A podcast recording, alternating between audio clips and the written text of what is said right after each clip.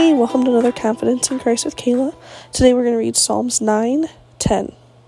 Those who know your name trust in you, for you, Lord, have never forsaken those who seek you.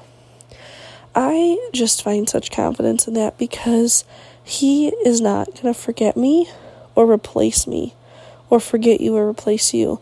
Sometimes we get in places in life where stuff's just ugly or it's just hard. And we kind of look around and we're like, where'd God go? Like, what the heck? Like, why isn't he swooping in to save me like a knight in shining armor?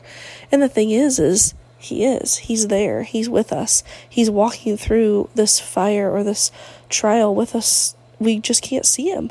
And the only way we're going to know that he's there is by being in his word and um, just discerning what the Holy Spirit is trying to tell us. And sometimes it's hard. Like, we're kind of like kids. We stomp our feet and we go, No, I don't want to work for this. I just want you to come save me.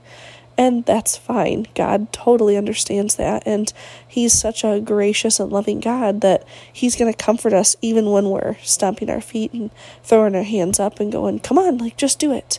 But I love this verse that it says, Those who know your name trust in you. Like, I know that you trust in God. I trust in God. And because we do, He is never going to forsake us.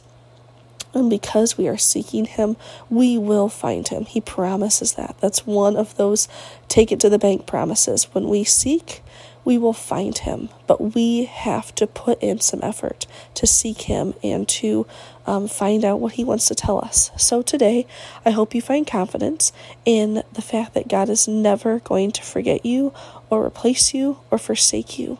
Keep seeking Him. Keep looking and um, trying to discern what the Holy Spirit is telling you and follow what what he what he says and where he leads you because he has not left you.